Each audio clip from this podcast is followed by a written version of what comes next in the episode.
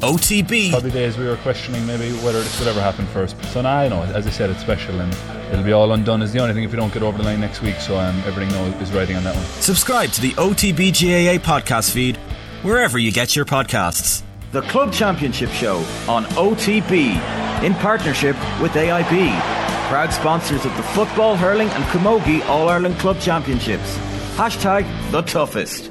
Welcome along to the Club Championship Show here on AI, uh, here on OTB Sports, brought to you by AIB. We've got a very busy weekend ahead with the intermediate and junior hurling and football finals at Croke Park. We'll be looking back on the semi-finals in the weekend just gone by, which included the two senior semi-finals. We know it's going to be Kilmacud Crokes for the second year in a row going for the Andy Merrigan Cup when they go up against first-time All Ireland finalists and first-time Ulster champions Glen. We'll be talking to Colm Keys a little bit later on in the programme. We'll hear from Kilmacud Crokes boss Robbie Brennan and also Malky O'Rourke giving us a Glen perspective a little bit later on. But we begin by looking forward to the games this weekend, including Saturday night. It is the second of a double header, the All Ireland Club Intermediate Hurling Championship final, where Tooreen of Mayo are up against Monaleen of Limerick, 7 pm at Croke Park. Delighted to say that Andrew La Touché Cosgrave of Monaleen is with us. Andrew, how are you getting on this morning?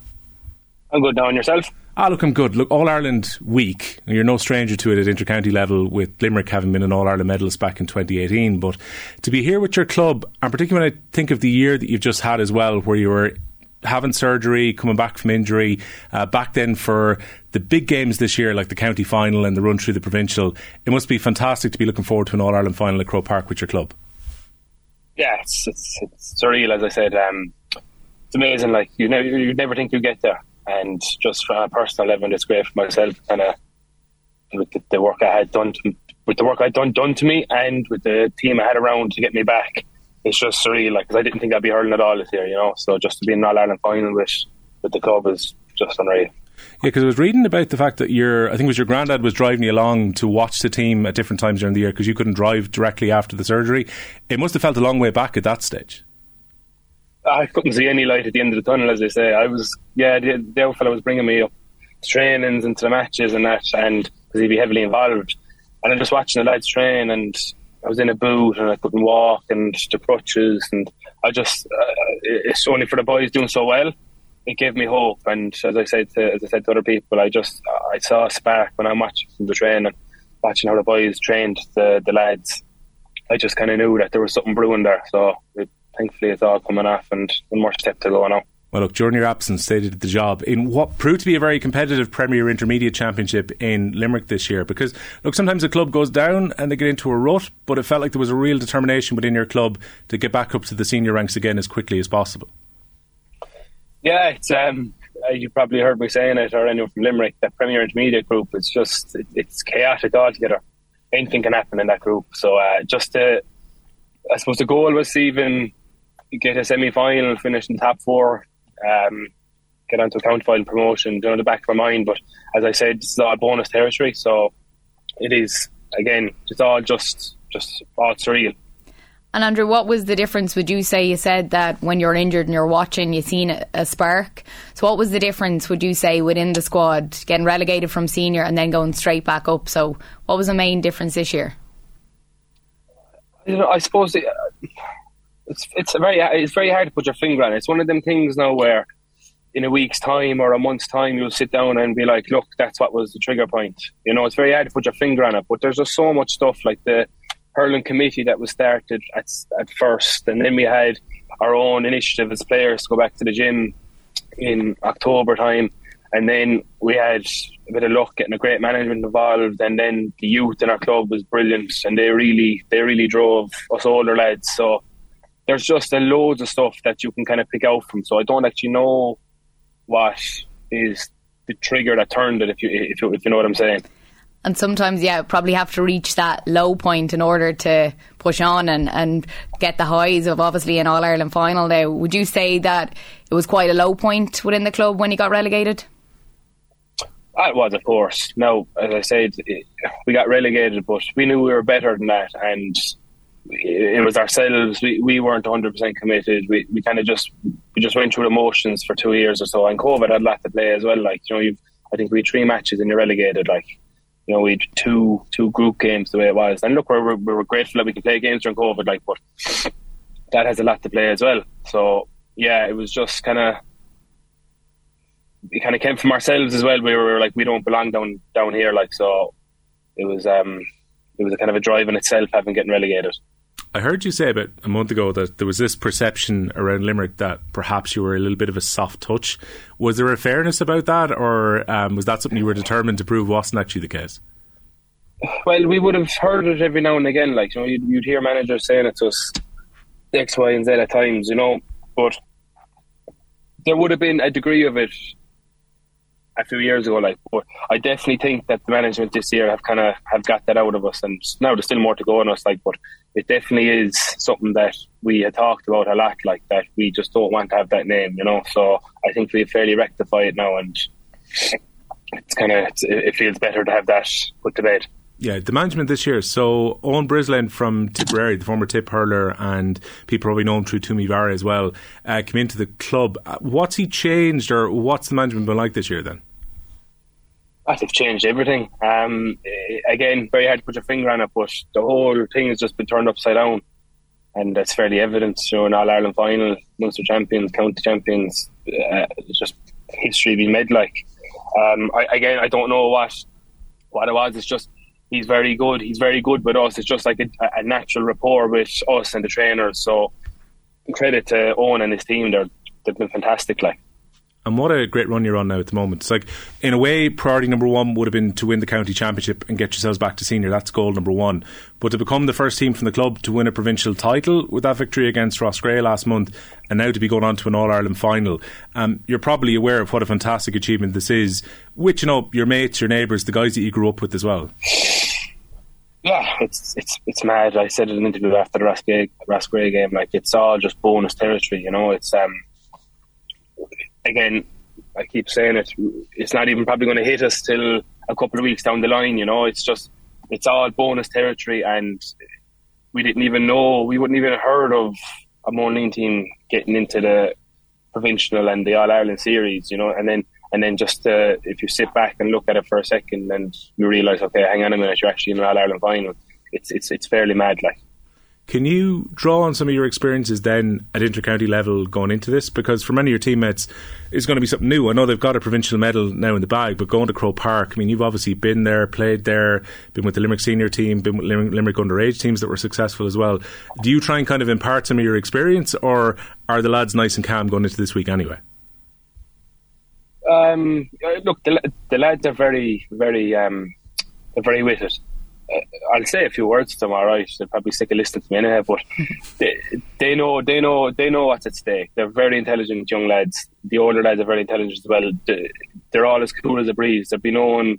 There'll be nothing new. Like I said it before, we're going in. It's still a field. You know, you still have four lines. You still have two goalposts. So it not nothing changes. It's uh, it's a great great place to play a match, absolutely. But nothing changes to what we want to do and what's it like for the club and I suppose all the underage players, your family, to know that you're taking the club to Croke Park? Yeah, that's um, that's what makes it sweet. You know, like with the county, you kind of have the whole county involved with you, but with the club, it's the people that you see all year round, and it's great to see. Now I'm in, I'm a Dublin at the minute, but when I was down the weekend, it's great to see the whole place being done up with Monaleen flags and that, you know, and it's great for the club and and, and the family as well. It's great for the family. It's just a, a big day out in Croke Park. You know, some of them wouldn't have went up before because they just mightn't have been able. But with the club, it's just a bit different. You might have that drive to get up there quicker than a county match. Like there is something I think remarkably special about it. We were chatting about this a couple of weeks ago. You know, when during the presidency of Sean Kelly, when the championships were brought in for club intermediate and junior, and then it moved towards Croke Park being the venue for the finals as well. Like when we look forward to that double header this coming weekend, for the clubs that are involved, this is an unforgettable moment to bring their club to Croke Park. Oh, it's look, it's it's not forgettable, but at the end of the day, we still have a job to do. Um, I'd say it'll be pretty forgettable if you don't win. Mm. And I, I know that myself because I was up there with Limerick in 2014 when we lost to Kilkenny. And it's a it's a very daunting, daunting place. Like in 2018, it was great winning the All Ireland, but you know when you're when you're playing and if you don't win, it's it's it's I can't even describe the feeling. So like as I said, at the end of the day, we're not going to get caught up in just playing at Croke Park. We're going up to do a job, and hopefully we can come down with a trophy. I'm not sure how much Fergal Boland will have given away when you were getting the photos taken uh, yesterday ahead of the final. But how much do you know about Tooreen? I mean, on the face of it, like seem to be almost perennial Mayo champions at this stage, provide a lot of the backbone of the Mayo intercounty team as well. Uh, what's your feeling, or what have you learned about your opponents for this Saturday night? Um, look, we know they're a fantastic hurling team. Um, you know, we played Bray and they were very physical and great hurlers. But we know now that uh, this this Tooreen team, like they're senior champions, they have the backbone as the Mayo hurlers, as you say. So we know that we're up against a very hard test, and like Mayo hurling is the, Mayo hurling does the same amount of hurling as Limerick hurling, you know, just because they mightn't be getting the same rewards for it, but they're still intercounty hurlers, and we we're taking that away from Tooreen how how how incredible they are, and and they're a big threat. So we have to do our homework on them, and if we just stick to our passes, we we um we look to come on top. Andrew, just a final one from me. You mentioned, you know, at the outset that you didn't really see a light at the end of the tunnel and it was very difficult when you were injured and having to watch on and see your teammates. You've had a couple of years that have been affected by injury along the way. Does it almost make you, I guess, a little bit thankful to have days like this when you've had to watch on and you've had those frustrations over the last 18 months, two years particularly? It does, but at the end of the day, even if I wasn't playing, like I know a friend of mine now, he's actually on the team, John. He he got an operation on his like same thing as me. Um, not the same thing, but he's in a boot. He can't walk. Like so, I know myself that if I was injured and watching the lads, it's not. It's a great thing personally, but it's it's not. That's the joy of it. It's nothing to do personally. You know, we're we're doing this together. We're in this together. We're in this for the club. We're in this for our friends, our family, our management. So we all want to be off the same hymn sheet and just enjoy it as much as each other. Like there's no one kind of enjoying it any bit sweeter than anyone else. So we're all just kind of in it together, if you know what I mean. Well, look, good luck at Croke Park on Saturday evening. Thanks a million for joining us in the show. No problem. Thanks a million. There you go, Ash.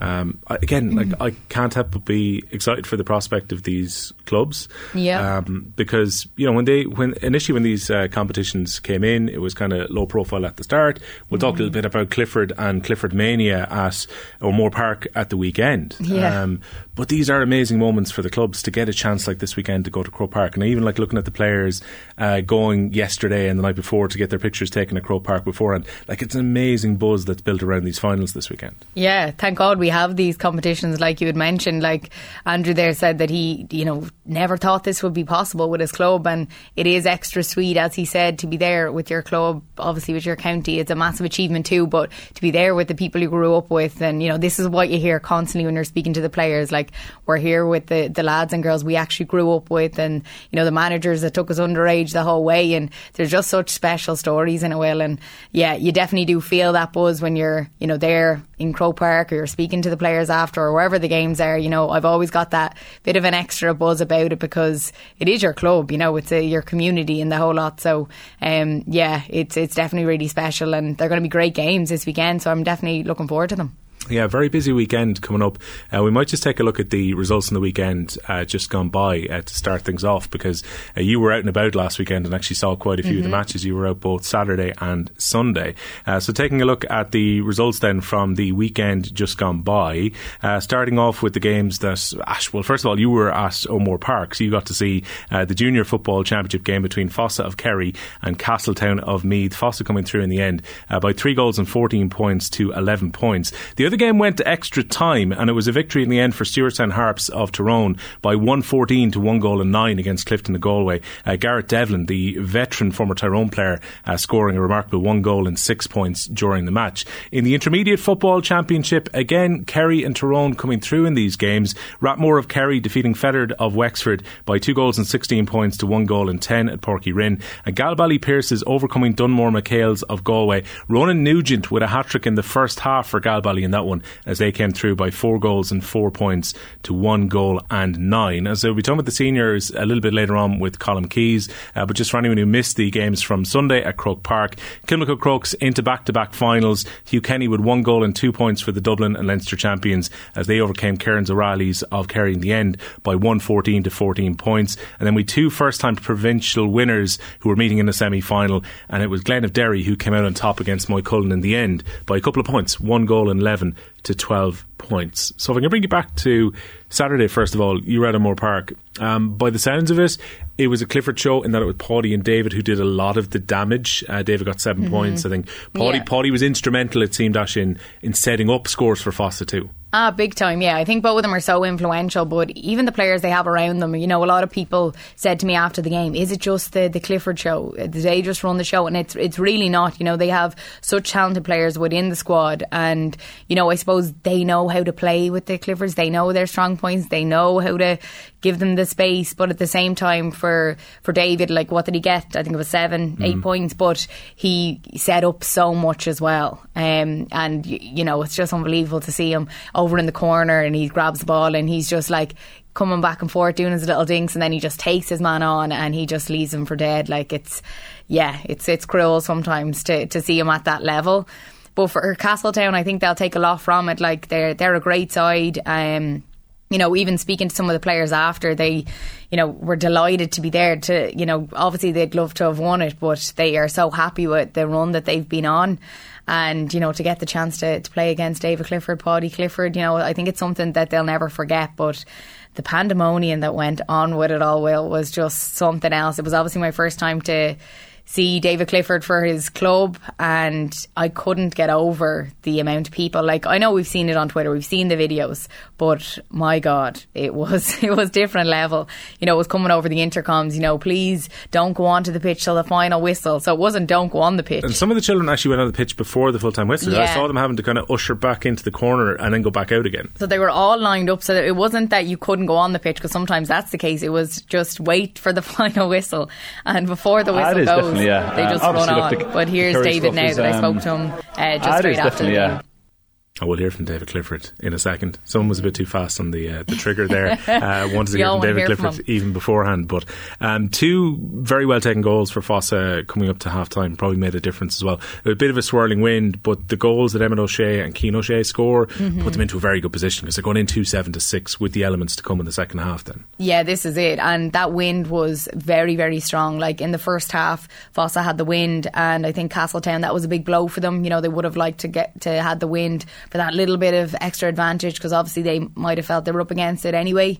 But um, yeah, Fossa had it. They took advantage of it, and then coming out in the second half and getting that goal really was a, a sucker blow for Castletown. And from then on, you, you sort of saw their heads drop a small bit. You know, there was a few balls just ballooned in and things like that. And I suppose that all happens when you're, you know, a couple of points down and, you know, your panic station sort of starting to kick in. Um, you could definitely see that. But Fossa, I think they really wanted to finish strong. Like I saw David, he sort of signalled to the to the management, like, I don't know if he was signalling say bring on the subs or let's keep it going. Now, I think he was saying bring on the, the subs to give them all a run. And the minute he said it, you know, the management started turning to each other and they started bringing all the lads off the bench. When I asked the management after the game, he said no he was just saying to keep it going keep it going to just keep up the momentum and finish the game out strong. Maybe he did but uh, I thought it was funny that maybe he did say to bring on the subs and they all got on and they all they all sort of you know got their chance because the next game's Croke Park uh, it's a final. You mightn't get your time there um, so it's important to, to give these lads a run and so many of them that came on made an impact as well. So it's definitely not just the Clifford show but uh, it was very interesting to watch him uh, for his club. I thought, yeah, he is a very special player. Like, I don't know, have you ever seen this Well, like within the GAA before to this level? Not really. I did wonder about this on Saturday. Yeah. There have been some players who it was very clear they were going to be stars from a young age. And I'm thinking of Joe Canning, I'm thinking of Michael Murphy in recent times, uh, even Henry Shefflin to an extent. Yeah. Used to get mobbed after games. But for people to go and actually watch them, I don't think since Canning, because there were friends of mine who went to Portlaoise on Saturday. They weren't the kids who were on the pitch afterwards. They were just in the stand to watch them play. they were. but they went along when the option was there. The game was being streamed. They could easily have just sat at home, paid their few quid and watched it there. But they wanted to actually go and watch Clifford in the flesh playing for his club. Yeah. To see someone do that for a junior championship team particularly is remarkable. And there is this kind of superstar quality to him. Plus the way that he carries himself. This is a guy who he's nearly 50 games, I think, into the calendar year at this point. If we take it back to this time last year, he's had no break pretty much whatsoever because of the way the intercounty went after a run to the Sigerson final. And the fact that then he went pretty much directly into Fossa, played for them, also played for East Kerry in the uh, regional championship within Kerry, then to play a provincial campaign, and now to go all the way to an All Ireland final. Yet the guy just seems the calmest person on the field every day. Yeah, he's just loving it. And I think that's, if you have that superstar quality, you probably have to have that calmness about you and take it all in your stride. And that's exactly what he done with the amount of people that ran on towards him. Like, it jolted him back. Like he was shaking his his uh, marker's hand, and he turned, and it was just. And I'm sure he was expecting it. He obviously could see, but yeah, it, it's it's just unbelievable. Like even to get an interview for me, it was the toughest thing I've done in a while. Like I obviously went there with a name to get the David Clifford interview and I remember I was running around and a few people turned to me and they said, You're fighting a losing battle here. I was like, yeah, I know. And I was running from one way to the other way. And I actually had learned at O'Moore Park that the changing rooms up the, the far end, they actually go through the tunnel and then out to the bus this way. So I'd learned that from the Kilcoo game last year. So good, was, good, good market research. Yeah, um, but I managed to get in anyway inside, uh, just outside the changing rooms because there was a mob waiting for him after the game as well. Like obviously immediately after, but then even when they came out of the changing rooms, you know, there was a lot of stewards all sort of waiting around trying to get him out. Um, but thankfully, I just asked one of the one of the guys from their club, you know, if at all possible. But like I don't want to put any pressure on him. And I'd say within two minutes, well, he walked out of the change room, said, "Oh yeah, no bother." It's like, jeez didn't think like after there was about 100 people 200 300 people trying to look for your autograph and selfies and everything else that he would but uh, no lovely lad also would be perfectly understandable if at this stage he's had a long year lots happened he's yeah, done a million interviews over the last year for various different reasons because of you know been footballer of the year and the fact that Kerry had you know, got themselves a title what felt like a famine before they broke it this year. Yeah. He is probably worn out talking about success, Wrecked. but still he enjoys talking about his club. Yeah, and you could see that when I spoke to him, like he, he sort of lit up with all of that, you know, that he's back in with his club, and it's it's really nice that he thought that there was a chance that this would never happen. So yeah, you can definitely feel that from him, and I think it would just be the cherry on top now if they could go the whole way. And I'm sure that's how he feels because what he's won this year. I didn't want to list out everything that he had won to him, but I'd be there a while because it has been one successful year for him. Um, and I know we're in 2023, but you know it is the 2022 season as well, and this would just be, I think, cap it all off of the most successful year possible, really. Let's hear from David Clifford then, speaking to Ash at O'Moore Park after Fossa's win at the weekend. Ah, it is definitely yeah. Um, obviously, look, the, the Kerry stuff is um, is what you, you, know what you always look to do when you're growing up. Um, whereas with Fossa, like it was probably days we were questioning maybe whether this would ever happen first because the Kerry Championship is so is so strong. Um, so now you know, as I said, it's special, and I suppose it'll be all undone. Is the only thing if you don't get over the line next week. So um, everything knows, is riding on that one. Yeah, you have a big test, a Tyrone team, Stewartstown. Do you know anything about them? Um, yeah, we, we, I think the lads have done a bit of research there now as the year was going on. Um, I'm sure we had someone up there watching them as well. So, um, no, they'll, they'll, be very tough. Look, in any Tyrone team, you know what you're going to get. Um, always have very skillful forwards and are always going to keep it very tight at the back. So, um, no, it's going to be very difficult, yeah. This is my first time seeing you play for your club. Um, the pandemonium that goes on with it, I couldn't believe the amount of people. I've seen the videos obviously on Twitter, but the amount of people that ran on before the final whistle, then they had to go off and then they ran again. How do you find all of that? Because obviously it's an amateur sport, playing for your local club, like it's mad. That's mad. I was afraid some kid was going to get hurt out there. Um, no, it is. Look, it's it's, it's great. Um, it's probably worse when you come outside the Kerry. I think the Kerry people are probably probably used to seeing us now. So, um, sure, look, it's great. It's great to be um, some sort of a role model to kids out there. Um, if it keeps them playing Gaelic football for a bit longer, it's great. Yeah, and look, your entry pretty much went, went viral over the weekend um, because this is what happens. People hear about David Clifford. People are like, "Oh, Clifford got mobbed," so therefore they see the video. It's like, "Oh, here's Clifford talking about getting mobbed," so yeah. it's the right time at the right place. But I think he has a great attitude there, which is yeah. these are kids who are interested in the game if I can potentially keep them interested in Gaelic football, that's a bonus. I just go out and play, and if these kids want to come and talk to me, great. That's it, and it like the amount of kids that would have left O'Moore Park wanting to go out and kick football out the back garden or go out to their local club, like it has a knock on effect. Definitely, there's no doubt about it, and he's d- delighted with that side of things. You know, if that's what it's doing, then you know it's it's only a positive thing. And yeah, he's such a role model within the game. But as we were saying, I don't know if I've ever seen this level. You know, the Gooch was up there as well, but uh, I think this is taken to a, to a new level. But uh, yeah, phenomenal, phenomenal player, and yeah, to see him with his club, it was it was something else. Well. So Stewartstown Harps are their opponents uh, this coming Sunday lunchtime at Croke Park. It's a quick enough turnaround, in the eight days. Uh, Stewartstown winning against Clifden in the end after extra time at Dr. Hyde Park. Um, Clifden would be left a little bit disappointed because they missed a freeze and they also missed a penalty during the game too. Uh, Jerry Gibbons had a very good game for them. He got eight from nine from set pieces but saw his penalty saved. And then it was Garrett Devlin who made the difference, as I mentioned a bit earlier. One goal and six points he got.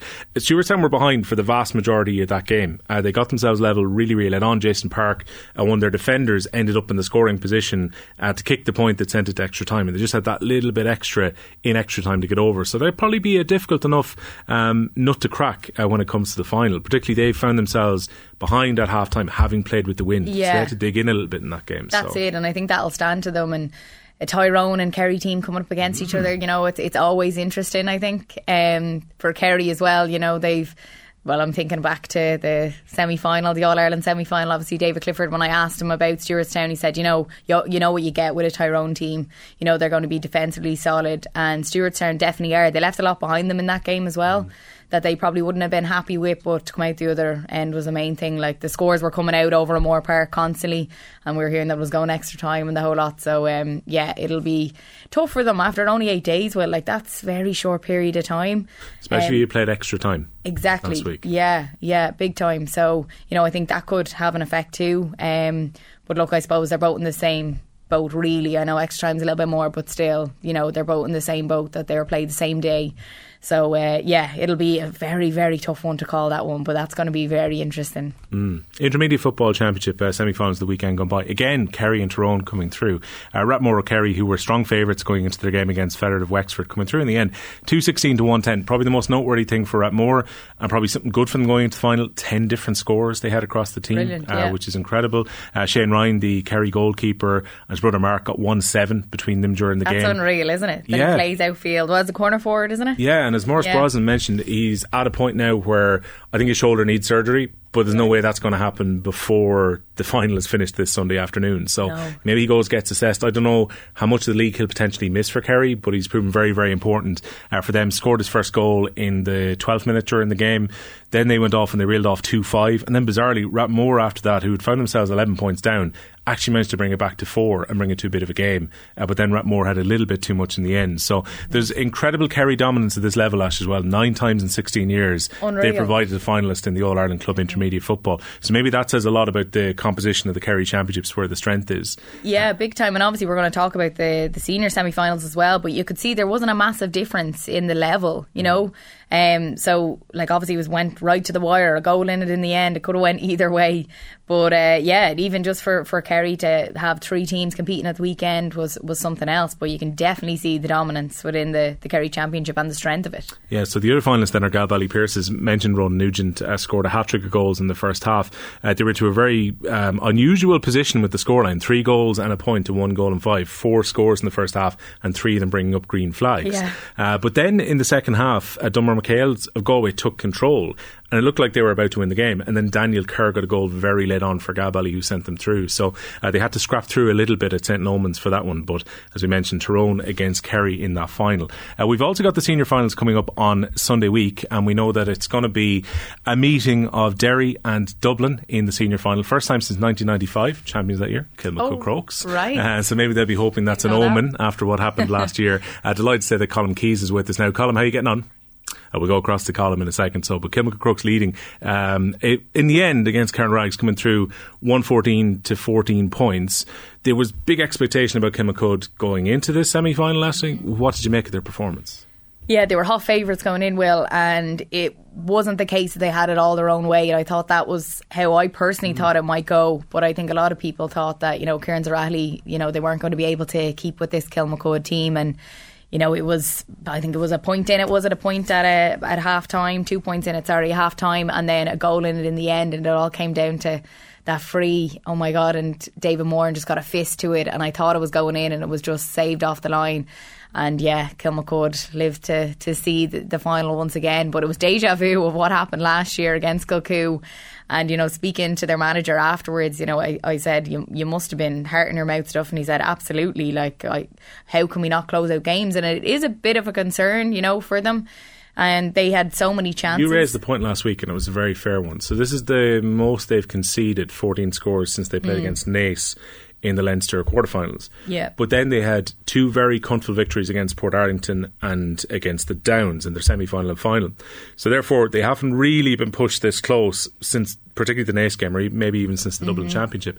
There was maybe that feeling you know, when it's about closing out games that they haven't had to really close the last two out because they had both those games won by half time. That's it, and you can have all the strength and depth and all the talented players but if you can't actually go out and have this really strong opposition to be able to, you know, work on things, to be able to, you know, put in performances together, and I don't think they overly had that because they were maybe that bit stronger than the likes of the Leinster teams. Mm. So coming up against Kerins O'Rahilly, I think you could see a few few holes, but maybe this will be the turning point for them now that they've had that and they'll go into the next game now and they'll see this massive performance, you know.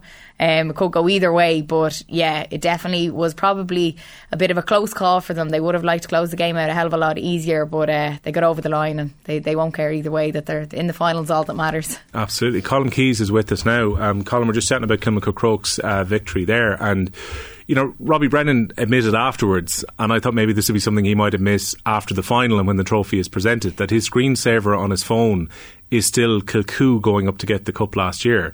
So it seems very clear what Kilmacud Crokes have been drawing inspiration from this season. There's no doubt he said it was on his one of his screensavers. Uh, he didn't necessarily say all the players had it, but it's a personal reminder uh, for him of that heartbreaking defeat last year. Although a much more tangible reminder, I feel, will be those last few moments that you've just been speaking about there, uh, with regard to last Sunday's semi final and uh, you know, they were very, very comfortable, I thought, for a lot of that game. And for some reason, they just retreated in the last six, seven minutes and allowed uh, Kerins O'Rahilly's team, who who I, I felt were never that close to them, even though they had David Moran playing so well at midfield. They almost invited them on uh, to them at the end. And even before that last a- attack, um, there, there was another one previously where you could just see the panic was palpable in Kilmacud Crokes, and maybe it stems from from last year. Be you know in, in a big game in Croke Park. Obviously, they played two more games in Leinster there, but they weren't even close. But maybe there was a bit of uh, a bit of memory from that uh, coming coming back to them in those closing stages. That that fear of that fear of what happened. It's probably always going to be there. And I suppose it's better it's happened happened them here than maybe in the final uh, in in two weeks' time because uh, they can really steel themselves and, and and build themselves around it. But yeah, very candid from Robbie to uh, to admit that uh, before the final. Um, it, you you wouldn't often see it, but he, he's he's he's quite open like that. Mm. Yeah, I definitely think there was a psychological side to a Colm when it came to the lead being lost because I thought when they went seven points up, it felt like, right, this is the moment where, like the last few games, they're going to work their way through this and it'll probably be a similar margin come full time. But in the end, it gets pulled back to three points. I think there was a little bit of white line fever for them here. I think there probably was. And also, that they haven't really been tested. And again, you've mentioned that since I wouldn't even say they were tested in the Naas game because they got out early in that game with, with goals midway through the first half mm. and were really in control and was really only they were always eight, seven, eight, nine points ahead in that game. So really the second half of the Na Fianna game in Dublin was the last time that they, they, they probably felt they were really in a battle uh, until last Sunday. And at times at times they were comfortable last Sunday too. So uh, um, it, it was probably a, you know a, more recent experience for them to be to be in such a battle because they, they just haven't had them. They didn't have them against the Downs. They didn't have it against Portarlington, even though Portarlington were one of the teams that tested them best uh, in the previous year's campaign. So their defence has been very very good and has held up. And although they conceded those 14 scores, another another clean sheet now. So that's that's five and five in a row. And I feel if they could add a sixth clean sheet, it'd be a long way to winning uh, to winning that club title. Yeah, before we come in, Ash, you mentioned the fact that second half maybe they got a little bit more of a handle on David Moran, but first half particularly he ruled the skies entirely around midfield. Yeah, I think that was probably an area that Colm they were probably tested most in was midfield. Obviously, David Moran, one of the best midfielders there is in the country, but I think when they changed in that second half to, I think it was uh, Rory O'Carroll that came in then on, on in the second half that went on him then, and there wasn't as much fielding in the second half that he'd he'd done in the first, and that probably gave them a bit of a handle on the game as a whole. Yeah, and I was probably surprised he, he was as, as dominant because Craig Dias has been has been playing very well, and while he didn't pair off in that game, in that area uh, he has been going very well. But David Moran is an absolute master fielder of the ball and also distributor too. Obviously, box to box wouldn't be like it what, what it once was for him. But on, under kickouts, there are few, if anyone, better in the game than David Moran to stand under a kickout like that, catch it, make space for himself and distribute the ball. And obviously, it'll augur well for, for Kerry uh, and his prospects of remaining on with Kerry too. Uh, but he certainly gave he certainly gave uh, Kerins O'Rahilly a very very strong hold there for a long time. And I felt all their principles. Uh, Jack Savage moved very well as well uh, in, in, the in the early stages. Barry John Keane looked lively. Tommy Walsh started well. Um, he started well, but probably faded with the service of ball didn't come into him after that. But David yeah. Moran, for sure, really gave Kilmacud a lot of problems. Yeah, I thought if the ball was a bit quicker into Tommy, especially in that second half, like he was showing for it many of the times, but they just couldn't lay it off in time, and then they were blocked up again, and it wasn't on. If they were that bit quicker, it felt at times they were just that bit slower, Kerins.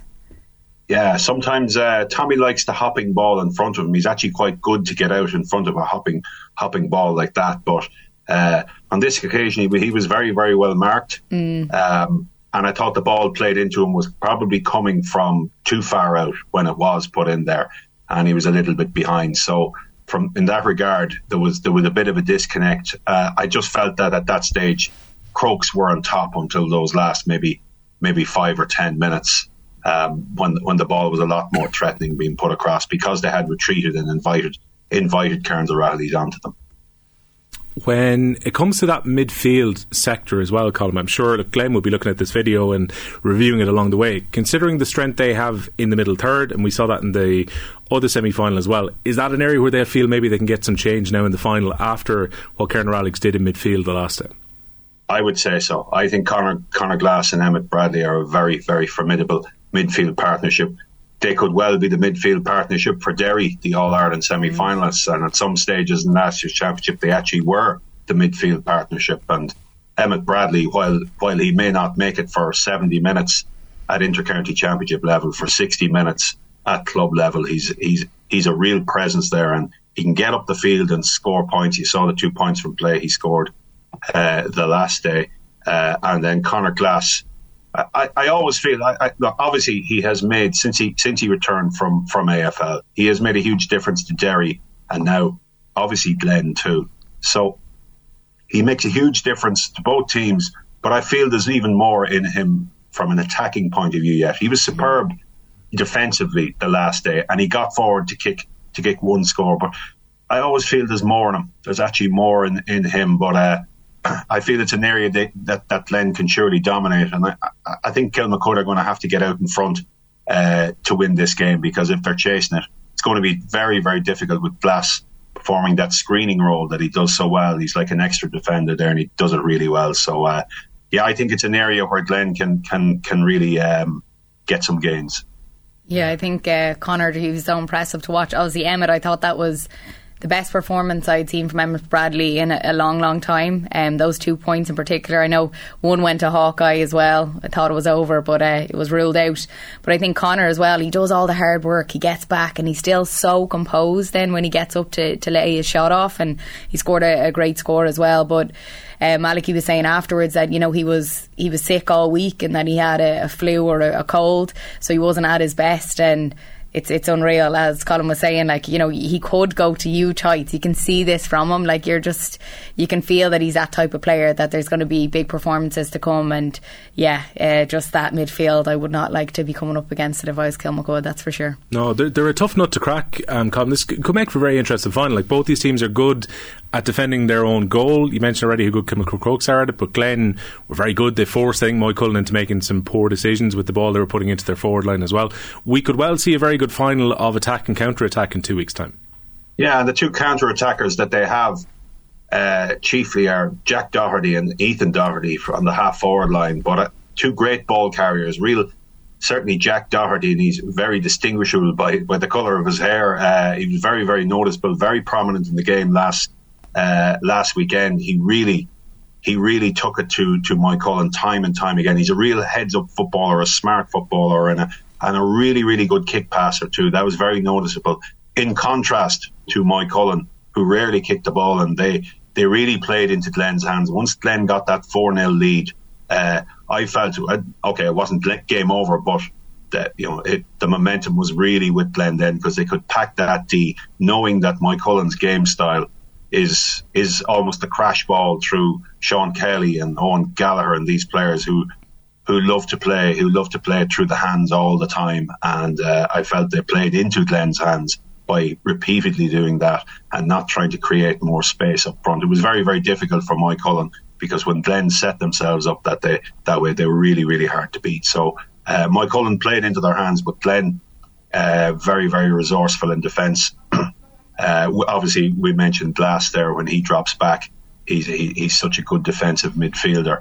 Um, and Ryan Dougan is maybe the best player in the in the club championship at full back at the moment. He was terrific in the Ulster final too, and very very strong last Sunday also. So uh, they're very very strong defensively, uh, and through the two Dohertys, uh, very very quick on the counter attack too. So that that makes them very very dangerous opponents once they get on top. Mm. I think there's got to be a lot of frustration from Moycullen coming for the weekend, though. You mentioned that four points in no score lead, they became 6 4 by half time. That's nearly 20 minutes Moycullen went without score in the first half. And in the end, Peter Cook, Dessie Conneely scored 10 of the 12 points between them. Like, realistically, there just weren't enough people chipping in to keep that scoreboard going. Yeah, and that's probably been the way from them before. Desi Conneely scored 10 points against Westport that day, Peter uh, Peter Cook wasn't playing in the first in the Connacht quarter final, and Conneely was really really sharp that day. But he was allowed the space in front of the goals. Westport were just after coming off the back of their first uh, Mayo title a couple of weeks earlier, so uh, it it was difficult for them to reset in those circumstances. And Desi went to town on them that day, but they, they weren't overly impressive from atta- an attacking point of view in any of the other Connacht, Connacht games. I felt, and as we said, that running game uh, really does lend itself um, in certain circumstances, but not playing a team like Glen who set up so defensively. And I felt they ran down so many cul-de-sacs and, and didn't really threaten for a goal either at, at any stage. Uh, they didn't they didn't really didn't really force their way inside the the, the last line of defence of, of, of Glen. Um, enough or at any stage really to, to threaten and, and while they'll have regrets about uh, you know, Dessie Conneely missed that free. Peter Cook just pulled another kick as well that probably probably could have got them closer and perhaps even force extra time. But I always felt Glen had that little advantage on the counter attack through those two Dohertys that made them just slightly better. Yeah, you felt that was a crucial moment. I know it was a difficult free for Dessie Conneely, the one seven minutes from time in normal time, mm-hmm. but potentially could have brought the game back to a one score game if that had gone over. Yeah, it was a one point game then, um, and it was on the edge of the D. It was actually quite difficult, and he had done so well all throughout the, the day. But uh, yeah, I think that might have been the turning point in the game. But sure, look, they, they, they brought it back to a three point game and it was the last kick of the game. And I don't know, it was strange. He went for goal, he laid it off to Peter Cook, wasn't it? And then, yeah, went for goal then. And uh, we almost thought up in the press box that it was a foot block because I think um, referee just put his hands out. And I was like, is this going for a penalty? It was Dave Gough signaling the end of the game, wasn't yes, it? Yes, but he was, sorry, Dave Gough, yeah, and he was, yeah, he was signaling the end of the game, but it almost looked like he was saying a penalty. So we were sort of looking around going, no this is drama.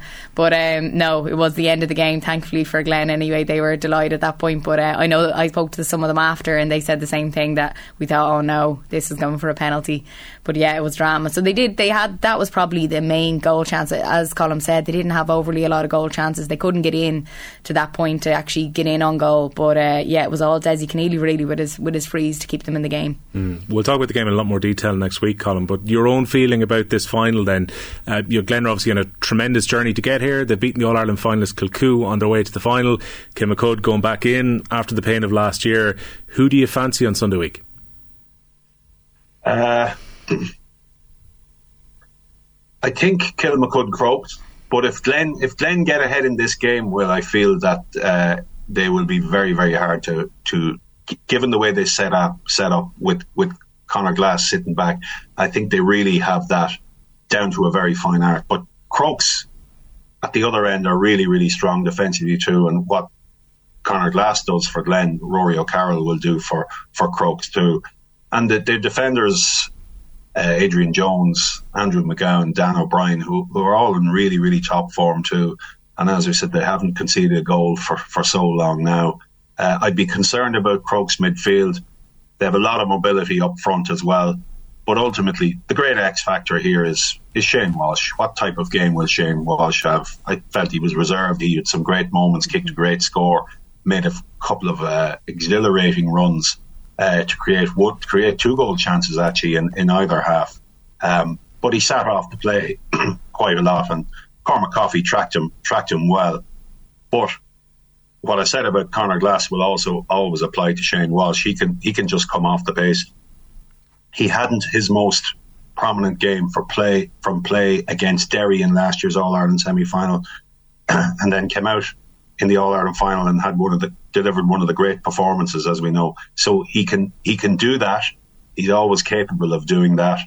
Uh, Crokes didn't have Shane Walsh last year, nor did they have Paul Mannion, and they brought Kilcoo right to the end of extra time and forced that goal out of them. Probably should have won the game so put Walsh into that team, perhaps 15 minutes from from Paul Mannion, and that gives them a very very strong hand. But uh, I feel Glen are very well constructed in how to defend. They're going to be extremely hard to break down. That said, I think I think Walsh is the X factor. Uh, he's the determining factor here.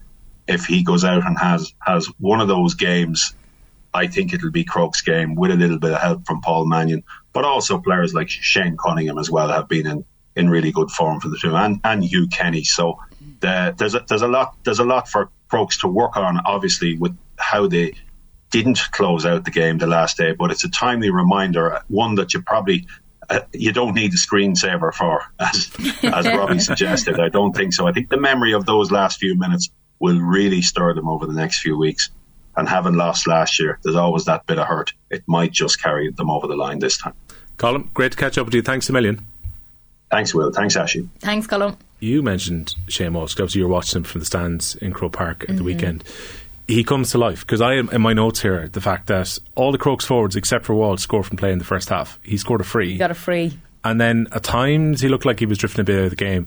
But you can obviously see better than we can on the TV that he comes to life when they attack. Yeah, I was sort of watching him off the ball quite a lot because I know previously there have been reports that he was looking up at the screen and he judges his runs that way. So I was sort of watching him quite a bit more at the weekend and he lacked probably a little bit of energy, you know, that we normally expect from his standards. You know, um, I think Colm alluded to to it there that he, you know, he wasn't involved in the game as much as we would expect. Um, he was that bit quieter. So after the game, I was sort of expecting maybe them say he was maybe had a cold or something during the week and he wasn't fully at his at his full fitness. But as you said, he, all that aside, when he gets on the ball, well, he just creates constantly. And he had those two goal chances, one particularly in the second half that most definitely should have been a goal. Um, it just wasn't given back to him in time. But yeah, he just always creates something out of nothing, and it's his pace. It's frightening. Like it's it's honestly frightening. He takes off, and he's very hard to stay with. So yeah, it's it's hard to look by Kilmacud when they have the likes of Shane Walsh when you know he can turn on this superstar performance and no one else can. So it, it is hard to look by them in that way. And obviously Paul Mannion, he was uh, he was kicking uh, a few scores before the game. You know, in the warm up, um, he was involved but yeah, was he to come on or not? I, I, I, don't know. But yeah, he, he might play a small part. I'm sure they would. Robbie Brennan said he was two weeks. We won't really know a little bit closer to. We hope he can have some involvement. Yeah. I was just reading his quotes in the press conference. Um, this is Robbie Brennan, the Kilmacud Crokes manager. He said Paul is close at this stage. He's running and kicking. I think everyone is happy with where he's at. It's just whether he's able to go back in. He hasn't played since, which was referring back to his injury in the Dublin Championship in late September. So it's a big ask at this stage. But he has two more weeks. The final was always a possibility. Uh, the plan for him time wise was to be back if we got to the final, but if he can play or not is another thing. So that yeah. kind of reveals that he is because I mean we were talking last week to Andrew Gowan. He made the point that he's been back in doing some training. Mm-hmm. I think he did about 15 minutes of the warm up. I think some people were counting at the weekend. Yeah, he yeah he did a bit of it, and he was doing quite a lot of kicking. I always think if you're kicking, mm. you know, you're some you must be there thereabouts. Um, yeah, so I, would say they would like to see some part of him play, you know, in, the final because obviously it's a major blow if he wasn't to, to play. But yeah, obviously you need to be up to the fitness and the whole lot. You know, you, it's an All Ireland final in Croke Park, so yeah, it's a lot of time to have spent away to, to jump back in. But I'm sure that they're going to hope to see something out of him. But yeah, even all that said, I still my head is still telling me that that Glen Glen can do this. I think. I, can't, I really can't call it. Like we have yeah. another week now to ponder about this, but mm. just based on the evidence of the two games, it's very difficult. It's very very difficult. Um, obviously, the midfield of Glen is probably what's standing out in my mind, but. Uh, look, it's Kilmacud. Yeah, you're mm. never going to write them off in a million years. That's Sunday week. So the hurling's going to be at half past one on Sunday week at Croke Park, and the football's going to be the second game at half past three. So Croke Park will host two double headers this coming weekend, uh, starting with the hurling games, which are on Saturday. So the five o'clock start is the Junior Hurling Championship final. Ballygiblin of Cork back in the decider again against Easkey of Sligo. That is the 5 pm game. And then 7 pm, uh, we were chatting about Monaleen a little bit earlier of Limerick up against Tooreen of Mayo. And then on Sunday, focus goes on to the football. We're talking about the semi finals a little bit earlier from last weekend. But the Junior Football Championship final, Fossa of Kerry up against Stewartstown Harps of Tyrone is the half past one game. It's Kerry versus Tyrone in the intermediate decider as well. Rathmore of Kerry up against Galbally Pearses at half past three. So another bumper weekend of action to look forward to. We'll be looking back on those games and previewing the All Ireland Club senior finals next week. We'll chat to you then. Thanks again.